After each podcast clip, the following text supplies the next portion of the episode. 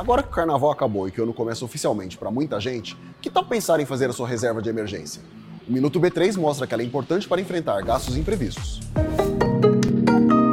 O medo de perder o emprego ou de algo inesperado acontecer deixa muita gente apreensiva com as finanças, e é por isso que é importante ter dinheiro guardado, a chamada reserva de emergência.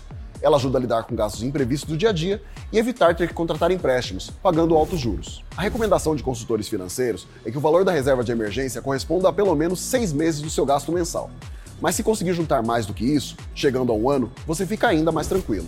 Michel Viriato, sócio da Casa do Investidor, simulou para o site B3 Bora Investir quanto tempo uma pessoa com um salário de R$ 6.600 levaria para juntar uma reserva de 80 mil reais, referente a um ano de salário.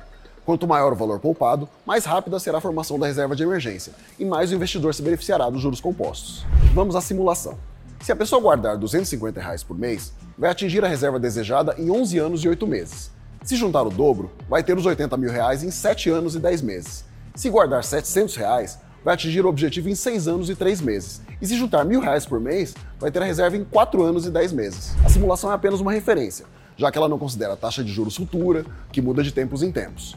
O cálculo leva em conta apenas a taxa Selic diária, que é equivalente ao CDI, indicador que serve como referência para aplicações de renda fixa. A premissa básica da reserva de emergência é que os valores sejam aplicados em investimentos seguros, de renda fixa, que possam ser resgatados no mesmo dia. Não se esqueça de seguir a B3 em todas as redes sociais.